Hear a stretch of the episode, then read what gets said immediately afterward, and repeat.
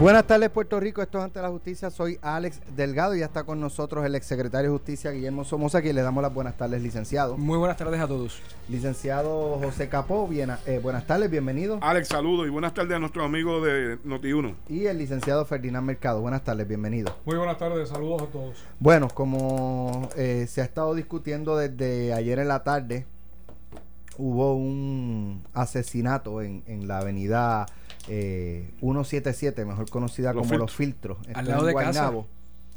En Guaynabo. Es que esto, esto pasa en todas partes ya, en cualquier parte, en cualquier sitio. Eh, y Sea la víctima- cejada, abierta, el no campo, importa. cajetera, no importa. Eh, y eh, una mujer resultó muerta, una mujer de 34 años, una empresaria.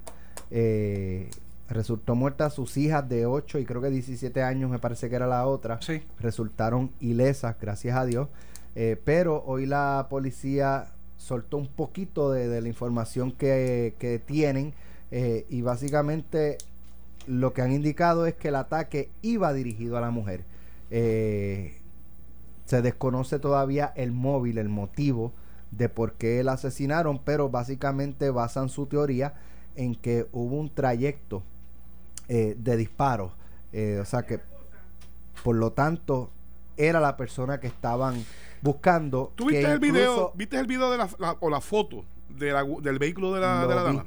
Incluso que Son hay a la al cabeza, cristal, al área del cristal conductor. del conductor. que la, gua- la- el vehículo no tenía tintes en el cristal, que el vehículo eh, de donde inicia el tiroteo se para incluso en un momento dado al lado, o sea que, que podían ver eh, lo que era la, la tarjeta y basado en eso un poco es que en- entienden que, que el ataque sí iba dirigido a ella, se desconoce nuevamente, repito, el móvil, eh, aunque se destaca que es una empresaria eh, de la industria de la construcción, junto a su esposo, tienen una compañía de, de construcción eh, y se está investigando todo. Se descarta hasta el momento que haya sido robo tipo Eso es lo único que se ha descartado porque, ¿verdad? Eh, ella por- por las tenía la oficina en Santa. Juanita y ese era el trayecto que mayormente transcurría. Una guagua Honda Pilot a la hora que ocurrió sumamente concurrido. Yo como eso de una media hora después pa- pasé. Hay que felicitar a, a la Policía Municipal de Guaynabo porque hizo lo que tenía que hacer. Ciertamente hay espacio para mejorar con la Policía Estatal. Estaba en el lado derecho después de pasar. Esto ocurre al frente donde todos conocemos que es el punto más alto de la avenida de los filtros, donde está el hogar CREA, al lado opuesto. Eh, a sus dos hijas no le pasó nada. Como bien dijiste, una de 17, una de 8.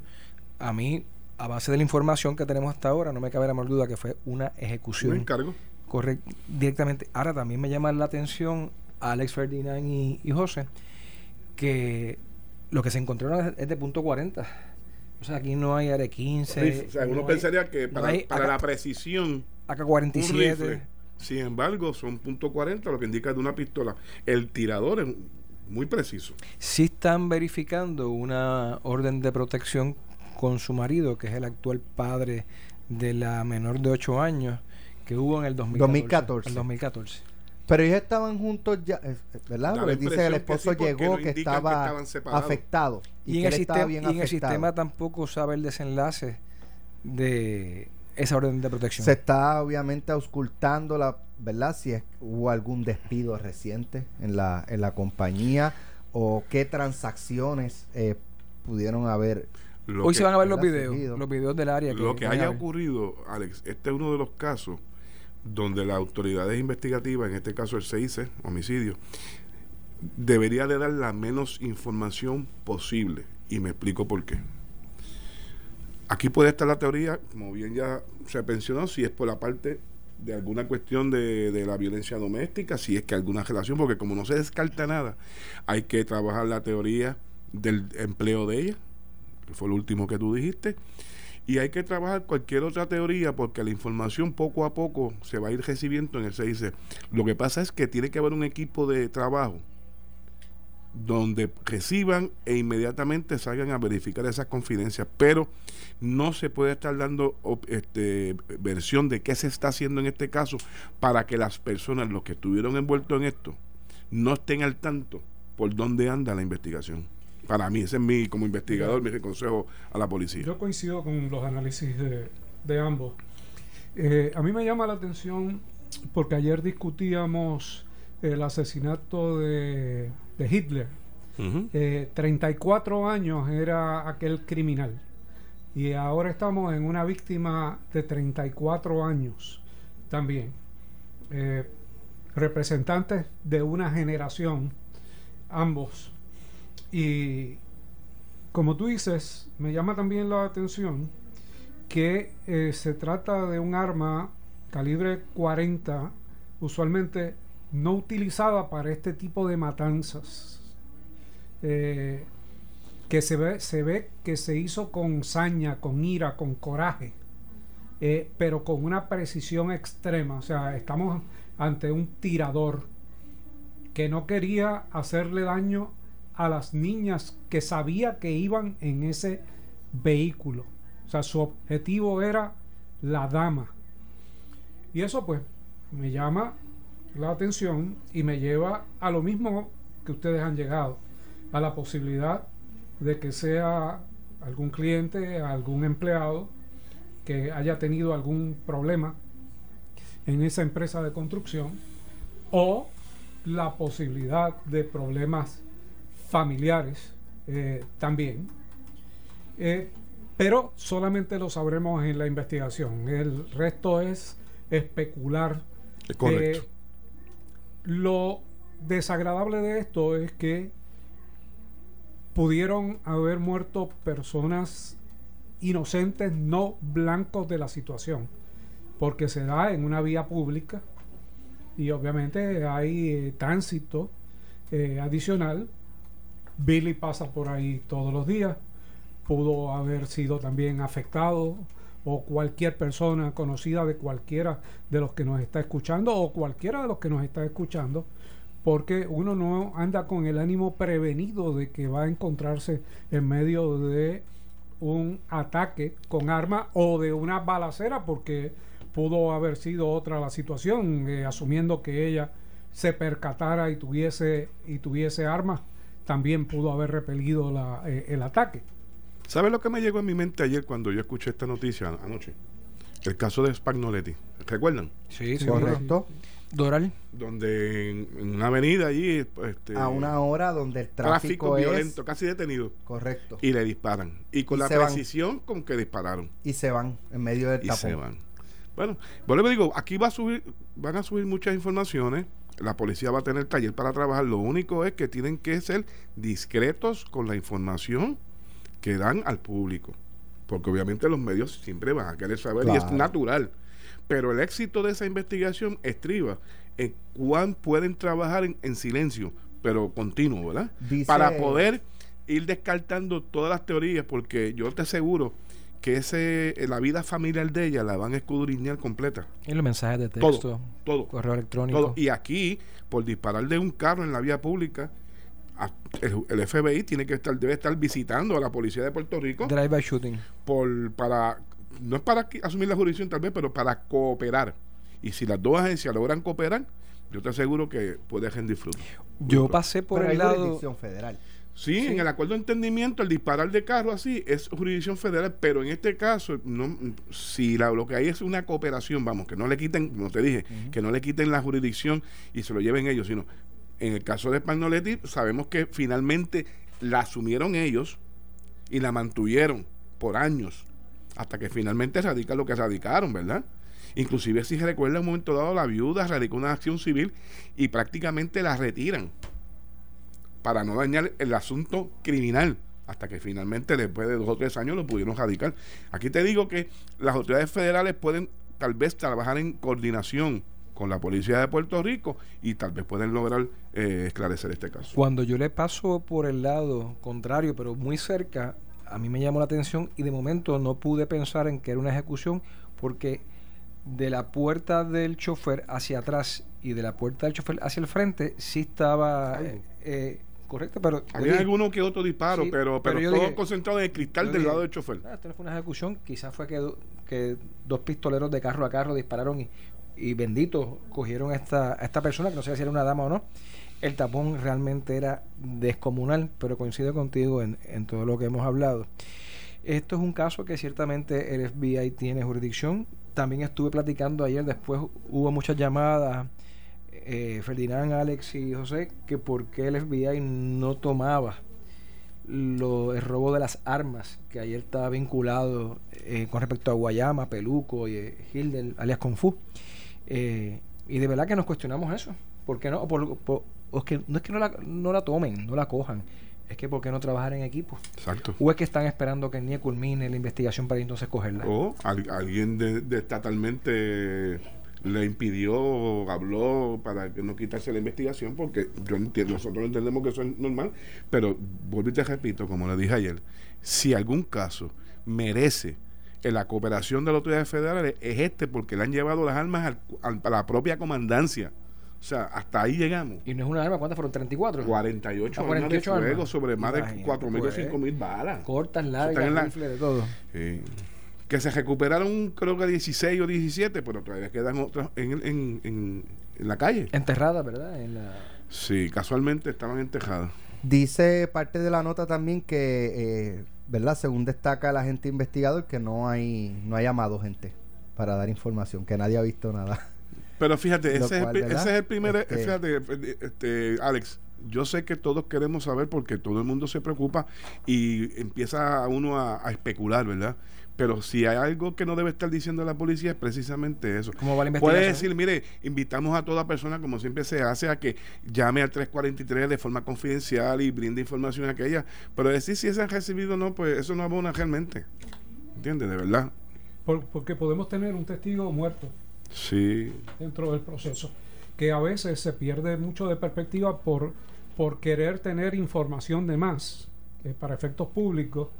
Y no es que se dañe la investigación, es que matan el caso porque el único testigo que puede aportar eh, lo que vio, el conocimiento personal, pues desaparece, igual que la víctima.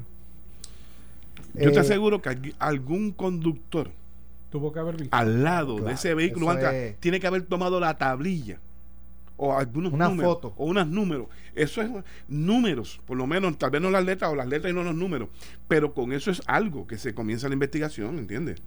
Pero eso si empezamos a decir que ya estamos recibiendo, tranquilo.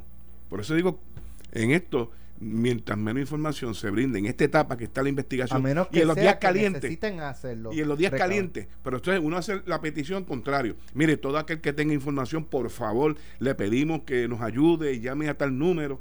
Y va a ser de forma confidencial, pero no decir que no lo está recibiendo. Eh, esto, esto va a ir más allá de, de ¿verdad? De, de lo, de lo que parece ser. Eh, esto va a terminar en investigación. A, imagino la corporación se va a investigar todo. Todo, todo. todo. Transacciones comerciales, Todo. este. Pólizas de seguro, todo.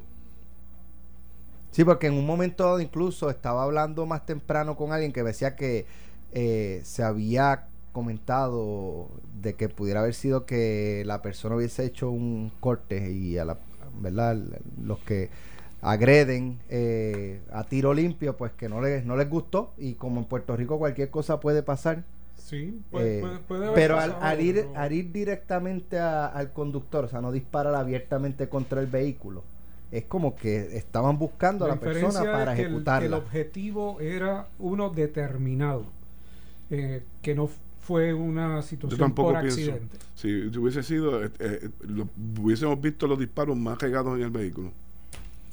Bueno, en otros temas, el eh, exfondista y entrenador de atletismo Alexander Graux fue sentenciado a 20 años de prisión y 15 adicionales en libertad supervisada durante una vista de sentencia del Tribunal Federal en Atorrey. Este atleta, quien participó en las Olimpiadas de Atenas 2004, fue hallado culpable en mayo de dos de los tres cargos federales que pesaban en su contra en el caso por transportar en un vehículo y sostener relaciones sexuales con una menor de 15 años. El sentenciado tendrá 14 días para apelar la decisión. Creo que es una se- sentencia extremadamente severa, más que nada tomando en cuenta otros casos recientes como el de la maestra y el estudiante, que las alegaciones eran idénticas y fue sentenciada a 10 años. Creo que por ser un varón lo están perjudicando y le están dando el doble de lo que sentenciaron a la maestra en circunstancias similares, sostuvo el abogado de defensa José Olmo en declaraciones a, salida del, a su salida del tribunal.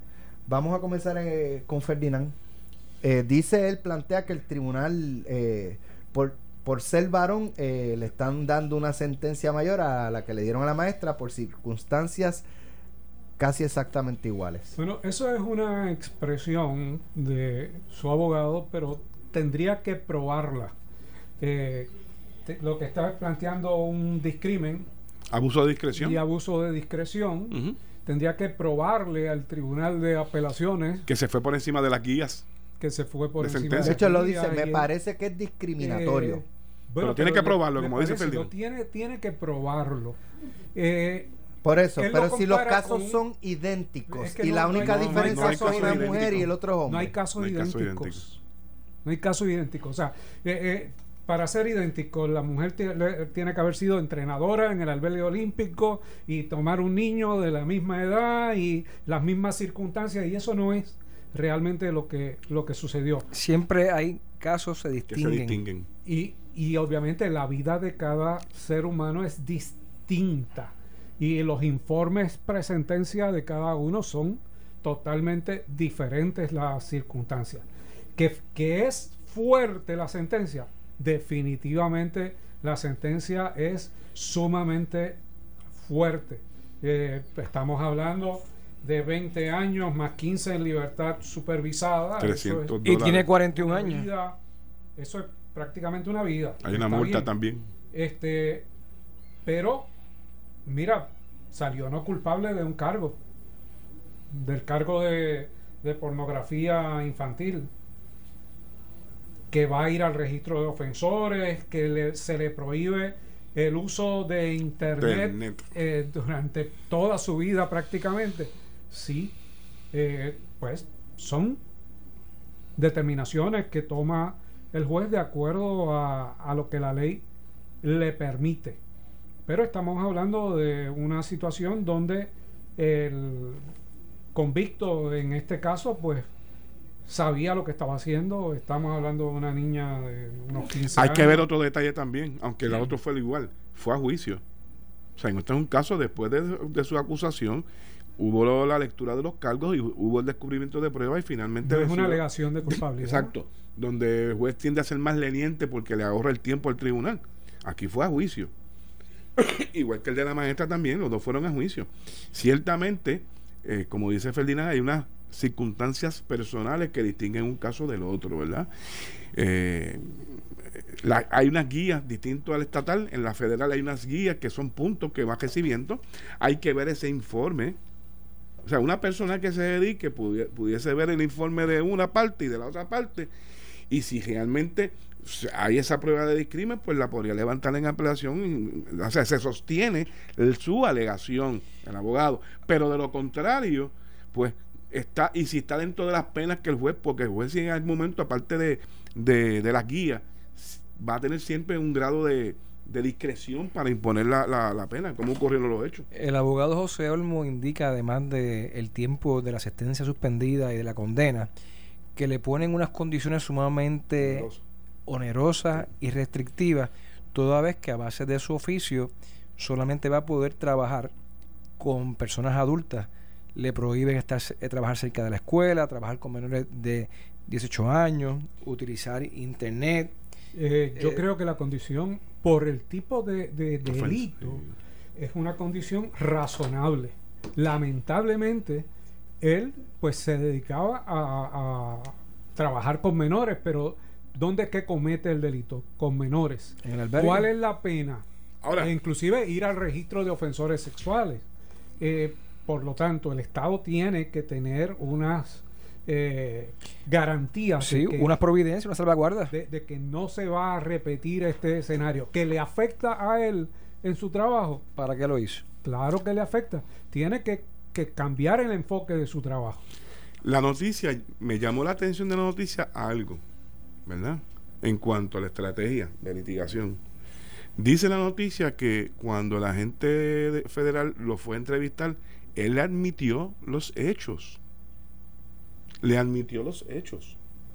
Posteriormente entrevistan a la niña que estaba medio esquiva en, en querer decir lo que había sucedido y posteriormente la niña admite, inclusive ocupan los teléfonos, encuentran evidencia. probablemente había una relación amorosa entre ambos. Eh, tal vez no se trata de una conducta reiterada o repetitiva de este señor, sino que se dio una relación entre ambos, solamente que ella es menor, y a eso que voy, Ferdinand. de derecho, pues obviamente hay una comisión de delito. Si tú terminas haciendo una admisión de que sigue cometiendo el delito, por la razón que fuera, lo único que aquí tienes que estar consciente, como tú bien señalas, que es una menor de edad. Eso que si me enamoré o ella estaba amigo, ella eh, es más, vamos a ponerlo eh, más beneficioso para él, que ella fue la que me, me, instigaba a mí para que yo actuara sexualmente. Vamos. Mm, eh, el abogado tiene que decirle, mira, el riesgo de tu ir a un juicio con una confesión, si es correcto la información que está, pues, ¿por qué tirarte a ver el juicio? ¿Que podías tumbar alguno de los cargos? Pues sí, para eso están las mociones antes de juicio, y si no, si las radica y no te las declaran al lugar, pues posteriormente en el proceso entonces sería una, una determinación de si vas a entrar a juicio o no, pero por un solo cargo ante el riesgo de la pena que te vas a buscar por el otro. El riesgo es bien Tienes razón, pero también hay que ver qué le ofrecían y si le ofrecían algo. Cuál era lo compatible pero te colocaba en una mejor posición. Si tú conoces la prueba te coloca en una mejor posición precisamente al momento de, una sentencia no es garantía, pero te coloca en una mejor posición porque aceptaste lo hecho. José Olmo siempre ha sido un abogado de defensa. Yo no, yo no estoy, hace tiempo. Acuérdate que los abogados aconsejan a los clientes la decisión finalmente la decisión es del cliente, ¿verdad? No, Olmo es un excelente abogado.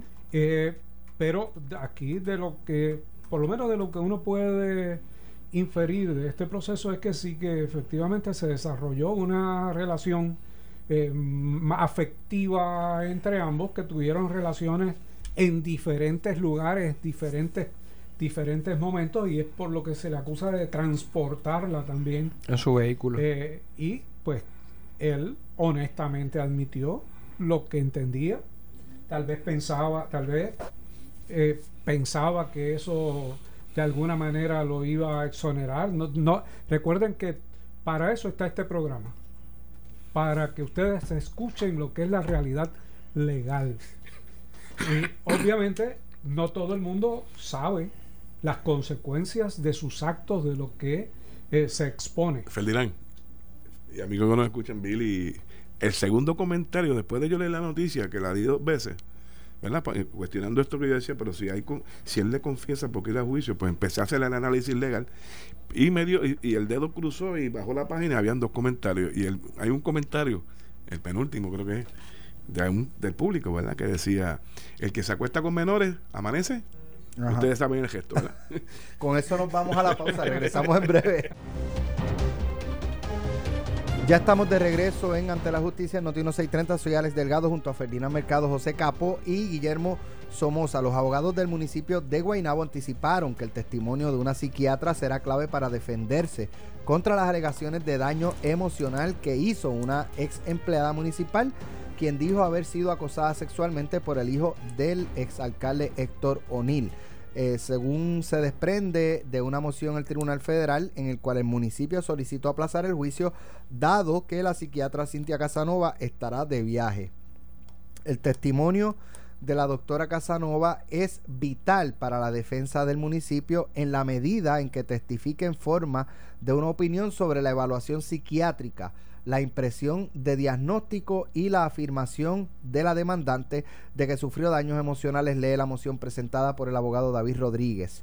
El juez federal Roberto Arias Marzuach ordenó eh, celebrar una vista de estatus el 11 de octubre luego de haber denegado la moción de la defensa para aplazar el juicio. La abogada del ayuntamiento, cuyo nombre no se publica, no sé por qué, presentó una demanda, ah, es la víctima, la, este, ¿verdad? la presunta víctima. Correcto. Este, eh, una demanda contra el municipio de Guaynabo y Onir Rosa, el hijo del alcalde, en el 2016 por alegado acoso sexual, represalias y daño emocional.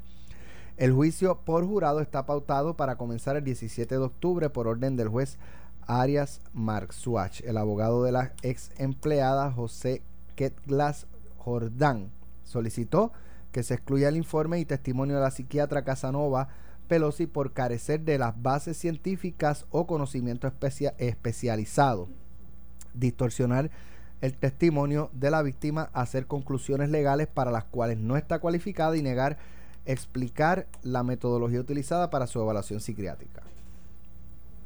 Pues mira, eh, Alex, eh, ya la determinación el juez la tomó, inclusive la argumentación que utiliza la otra parte, la, demanda, la demandante, alega que lo que se pasa la prueba pasará unos 10, 13 días, que alegadamente la razón es porque la doctora va a estar fuera de Puerto Rico, que le va a dar tiempo a hacer su viaje y regresar y estar disponible para ver su juicio, ¿verdad? Pero interesantemente, el abogado eh, Ketglass, que es de la abogada, el abogado de, la demandante, está tratando de excluir eh, la admisión de ese informe, ¿verdad? Aquí lo que se trata es realmente si tiene las credenciales como perito, ¿verdad? El, resultado sí puede, si puede impugnar o no impugnar, ¿verdad? O pueda determinar la capacidad mental, eh, trastorno que haya sufrido esta persona, si es real, físico o inventado, eso es un valor probatorio, ¿verdad? Eh, en su día. Que le adjudique el jurado, que aquí le va a corresponder hacerlo. Pero si tiene las cualificaciones como una perito en la materia, el planteamiento de exclusión en esta etapa no eh, creo que va a tener mucha suerte. Es correcto. Eh, porque eh, en el caso de los peritos puede pasar, puede estar cuatro horas testificando y sencillamente el juez lo puede descartar. Así que, que pues la, van, la van a atender y tendrán que evaluar el testimonio. Antes amigos que nos escuchan, para que entiendan el proceso, antes de que el perito, un psiquiatra, pueda hablar de su evaluación, de su informe, hay que cualificarla como lo que es, como una perito. Y me imagino que el abogado de la demandante hará un extenso interrogatorio relacionado a sus cualificaciones como perito, como psicólogo, como psiquiatra, lo que sea ella, ¿verdad? Eh, y una vez, si se puede derrotar de que no tiene las cualificaciones, pues obviamente se le pedirá al tribunal que excluya por no ser una, una perito en la materia, por lo cual pretende declarar, ¿verdad? Aquí hay dos asuntos intrínsecos. Número uno, hemos visto un patrón, tanto de su señor padre como del hijo, de alargar los casos lo más posible por todo el abanico de circunstancias que pueden ocurrir con respecto al, al desgaste de un testigo, a buscar pruebas y que un eventual jurado pues se vaya olvidando de la información. Radica una moción con respecto a los 10 días que va a estar afuera esta perito. Comparto con Ferdinand en torno a que es una moción eh, de exclusión de perito, muy bien el juez puede establecer una vista evidenciaria que dudo que se dé, porque lo que se suele hacer al principio para acreditar su capacidad y sus calificaciones es lo que le llaman un buadir.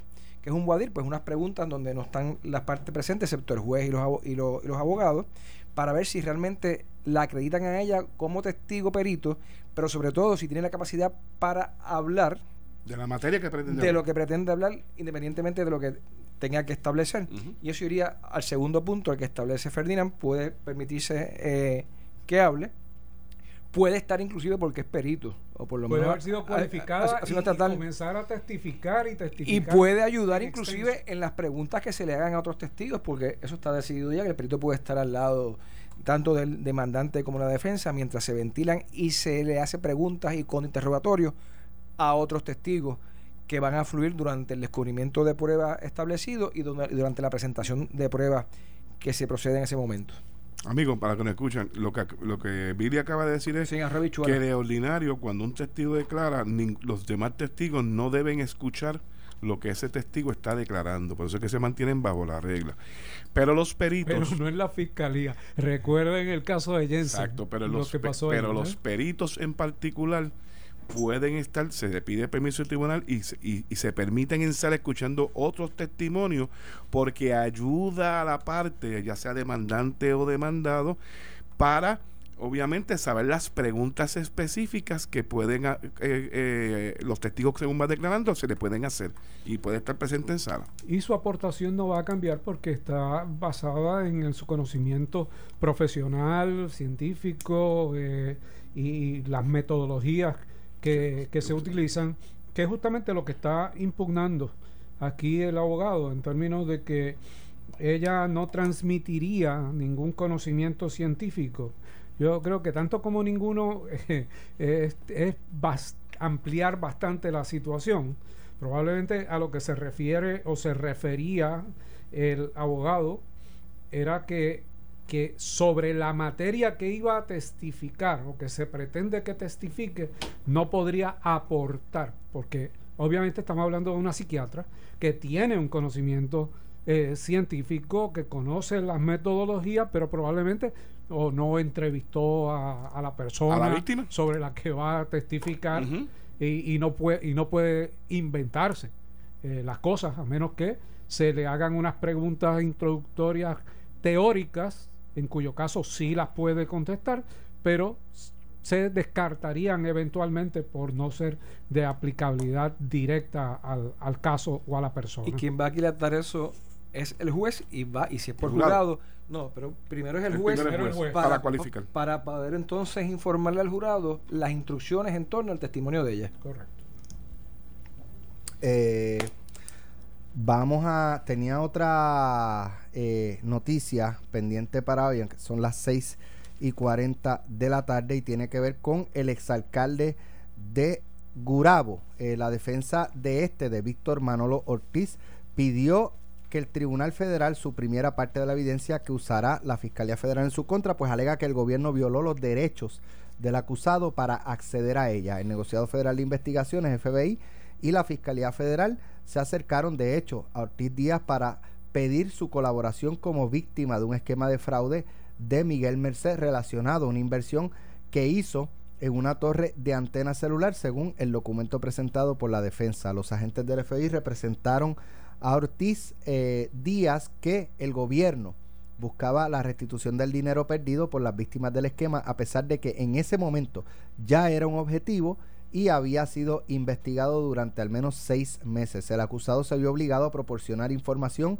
a los agentes del FBI, así como documentos. Se vio obligado a preparar una declaración de víctima y a testificar en la audiencia de sentencia de Miguel Merced. Lee la moción presentada por la abogada Lidia Lisa Rivar. Aunque ya era un objetivo del gobierno, no se le advirtió ni se le informó sobre ninguno de sus derechos, incluido el de no incriminarse, mencionó la abogada. La cláusula de autoincriminación se viola cuando el gobierno coloca a un individuo intencionalmente bajo la obligación de incriminarse. Precisamente la defensa alega que sus declaraciones fueron involuntarias y producto de tácticas injustas y la aplicación ilegítima de la ley y la conducta de gobierno. En otras palabras, lo cogieron de soquete. Tonto. Soquete. Mira, este, suaca. este caso, este caso huele a truco, por lo menos de la manera en que está redactada la información, uno puede inferir que hay eh, un engaño en el proceso por parte de las autoridades federales. Pero las autoridades federales no son tontas, saben que si lo hacen se le va a sacar en algún momento y el caso se le va a caer. Lo que están diciendo es, mire, tenemos información y estamos investigando a este alcalde, pero no se lo vamos a decir y vamos a utilizarlo como testigo para que inculpe a otras personas y lo vamos a invitar para que venga como testigo él comparece y testifica y lo que testifica pues es contrario a la información que tiene el, el FBI, que tiene las autoridades federales. Entonces lo procesan. Lo descartan como testigo. Lo descartan como testigo y lo eh, acusan. Fruto del árbol ponzoñoso. prohibido y ponzoñoso. Eh, obviamente eso lo que implica es que el caso se les puede caer eh, por lo menos por la redacción de la información, si es que es algo distinto. Si fue que las autoridades federales advinieron en conocimiento de que la información que él estaba brindando allí en la silla testifical era falsa y que entonces él era parte de otro esquema, pues el caso se puede mantener. Por eso yo siempre recomiendo que independientemente que sean testigos, vaya acompañado de abogado. ¿Por qué? Porque si le leen las advertencias de ley, inmediatamente tiene derecho a estar al lado con una abogada o un abogado. Si tiene alguna duda sobre alguna pregunta que se les haga, y la primera pregunta que tiene que hacerse es si él es investigado, si es tarjeta o no, puede levantarse y llamar a su abogado que esté en la sala para cualquier duda y es el deber y el derecho que le permita ser consultado. No que pase con él a la entrevista, pero en cualquier momento puede parar su testimonio y las preguntas e invocar unos derechos que todos aquí conocemos. Mira, hay un caso interesante que se va a ver pronto, el caso de los eh, acusados en el Senado de Puerto Rico, eh, los famosos fantasmas que los fantasmas son los son la, factura falsa. Que no son fantasmas. Que no son fantasmas, pero eh, donde la fiscalía ha indicado que va a utilizar como testigo de cargo al presidente del Senado. El presidente del Senado públicamente ha dicho que ahí no había absolutamente nada malo. Eh, en la experiencia de ustedes, porque es la primera vez que yo eh, por lo menos puedo identificar este tipo de estrategia. En la experiencia de ustedes en cuanto a procesamiento, ¿qué importancia tiene tú traer un testigo que ha defendido al acusado o a los acusados y tú sentarlo en la silla como testigo de cargo? Si sabes que lo que te va a decir allí eh, es lo que ha dicho es lo que ha dicho públicamente. ¿Qué, cuál, es la, estrategia? Ponerlo bajo la presión del bajo juramento, hacerle preguntas y cualquier otra información que puedan tener. Pero caemos en lo mismo. O sacarlo inmediatamente como testigo de defensa. Eso es correcto. Y después inclusive ponerlo a disposición de ellos, pero no abonaría nada a lo que él declararía, porque entonces lo sacan también como bajo la regla? no bajo la regla y lo sacan como testigos de reputación inclusive que pudiese haber venido como testigo de defensa es importante lo que Billy dice o sea que eh, los eh, lo anuncian no lo utilizan pero lo sacan de testigo para que la defensa lo pueda utilizar si es que tenían pensado utilizarlo verdad porque lo otro sería lo que tú mencionaste ahorita de sentarlo en la silla para de posteriormente hacerle preguntas aunque sea testigo de fiscalía donde lo amarren con alguna contestación que no que ellos no tienen, no este tienen en el momento. Y si por ahí empiece, empezasen a, a ¿verdad? A, o provocar que él se tenga que amparar en la quinta enmienda en alguna pregunta eso o provocar un perjurio o provocar un perjurio o sea pero tienen que tener cuenta están en una línea bien fina verdad bien fina con relación a los derechos de, la persona allí sentada y en la forma que se trae a, declarar en un momento dado. Estamos especulando, ¿verdad? Pero a tu pregunta, ¿verdad? Imaginaria. No perdamos de, no perdamos de perspectiva que no solamente ha sido abogado de defensa, sino también fiscal y un conocedor del derecho criminal al que van a sentar allí. Pero también hay que decir que en muchas ocasiones no hay peores testigos que nosotros los abogados. Sí. Eso es así, pero bueno, de nada, traje sobre la mesa esa preocupación que estoy seguro que el presidente del Senado la debe haber evaluado desde todas las posibilidades. Eh, pero resulta un poco curioso, porque eh, ¿por qué traer un testigo que todo el mundo sabe que ha, ha hecho expresiones que benefician a la defensa, no a la fiscalía, y traerlo como testigo de, la Fiscalía. Vamos a ver. Bueno, en otros temas, el juez federal Gustavo Gelpi informó que el comisionado especial en el caso de la reforma de la policía Alejandro del Carmen dejó su puesto a partir de hoy según una orden contenida en el expediente del caso. ¿Cómo va a ser? En el documento Gelpi indica que la salida de del Carmen surge luego de que éste completara la metodología de consenso para las 11 áreas de la reforma. Gelpi agradeció la labor del funcionario y destacó que este está al tanto de sus obligaciones actuales relacionadas con la información confidencial adquirida durante su trabajo. Comentó que el exfuncionario se puso a la disposición para participar en la próxima conferencia de estatus telefónicamente a través de una videoconferencia si se justifica, ya que la metodología final se discutirá y aprobará en ese momento. El juez ordenó que los próximos 30 días las partes se reúnan para discutir posibles candidatos para la sustitución de Del Carmen. El nombramiento de este causó polémica luego de que la Unión Americana de Libertades Civiles afirmara que éste no contaba con las calificaciones para ese puesto, por lo que solicitaban que lo retiraran del puesto. Alegaban que Del Carmen no poseía la experiencia necesaria para analizar las políticas de la policía o hacer recomendaciones para remediar eficazmente los problemas que el monitor federal John Romero identifica. O sea, eh, eh, aclárame, aclárame, porque me confundí. O sea, la ACLU no ganó lo que planteó.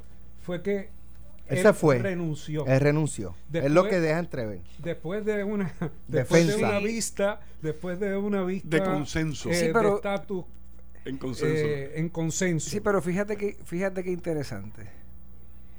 Uno, hay un mensaje que establece que para lo que él fue contratado ya culminó la metodología y lo hizo y lo hizo bien. Por eso es que no va a abonar a más nada. Pero fíjate el segundo mensaje que le dan.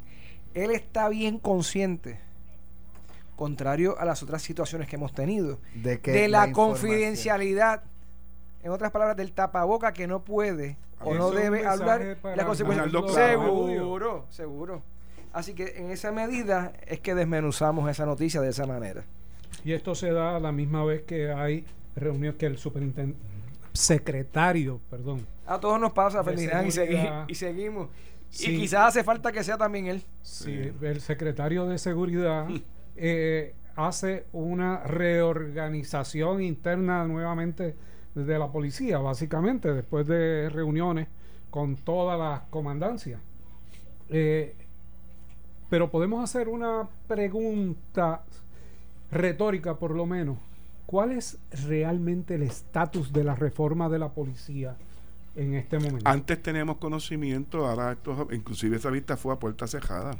O sea, todo es eh, confidencial, ¿verdad? Y nosotros tenemos que partir de la buena fe, de, buena fe de creer todo lo que se está diciendo. Ese es el problema. Es un área sumamente sensitiva. De hecho, Ferdinand dice la noticia, y amigos que nos escuchan, que ya hubo una primera encuesta y se colgaron Ahora en la aplicación de la ejecución va a haber una segunda encuesta. Vamos a ver a quién buscan realmente, porque yo no había escuchado esto anteriormente. De una encuesta para que el, público o, agencias o, el de afuera, ¿verdad?, pueda opinar con relación a cómo percibe si realmente la ejecución eh, está, se está cumpliendo con la ejecución de la, de la reforma, ¿verdad? Me imagino que aquí buscarán los, eh, recuerdo al el presidente de los de los de las personas dominicanas que había hecho unos señalamientos serios, ¿verdad? A ver, porque si, a, ¿a quién le van a preguntar realmente? hacer esa encuesta. Yo creo que, debe haber eh, algún tipo de informe al país sobre eh, el estatus de la reforma, de esta reforma de la policía. Porque ha habido muchos eh, aspectos conflictivos y, ese conflicto lo que ha hecho es generar más dudas, más dudas que obviamente el país no, no merece. Yo creo que, estamos trabajando con uno de los servicios esenciales de Puerto Rico, que ha habido eh, probablemente una eh, un esfuerzo de, directo, grande. Ferdinand, yo recuerdo, este, y lo digo esto porque es donde yo tengo conocimiento. Eh, yo siendo jefe fiscal, recuerdo que comparecía en el caso Caldero, comparecía esas vistas de seguimiento, iba el secretario de Justicia, don César compartía, y, salían y la prensa le hacía exposiciones de, de, con relación a lo que se discutía allí. Inclusive yo creo que hasta la vista era, entraba este público, ¿verdad? Este, y esta cosa ahora, después de la situación del 20 de mayo pasado con, con Arnaldo Claudio, como que cambió esto totalmente. O sea, todo, tenemos que enterarnos por lo que se informa de manera oficial por, por la por la reforma, ¿verdad? Pero no hay participación más nadie.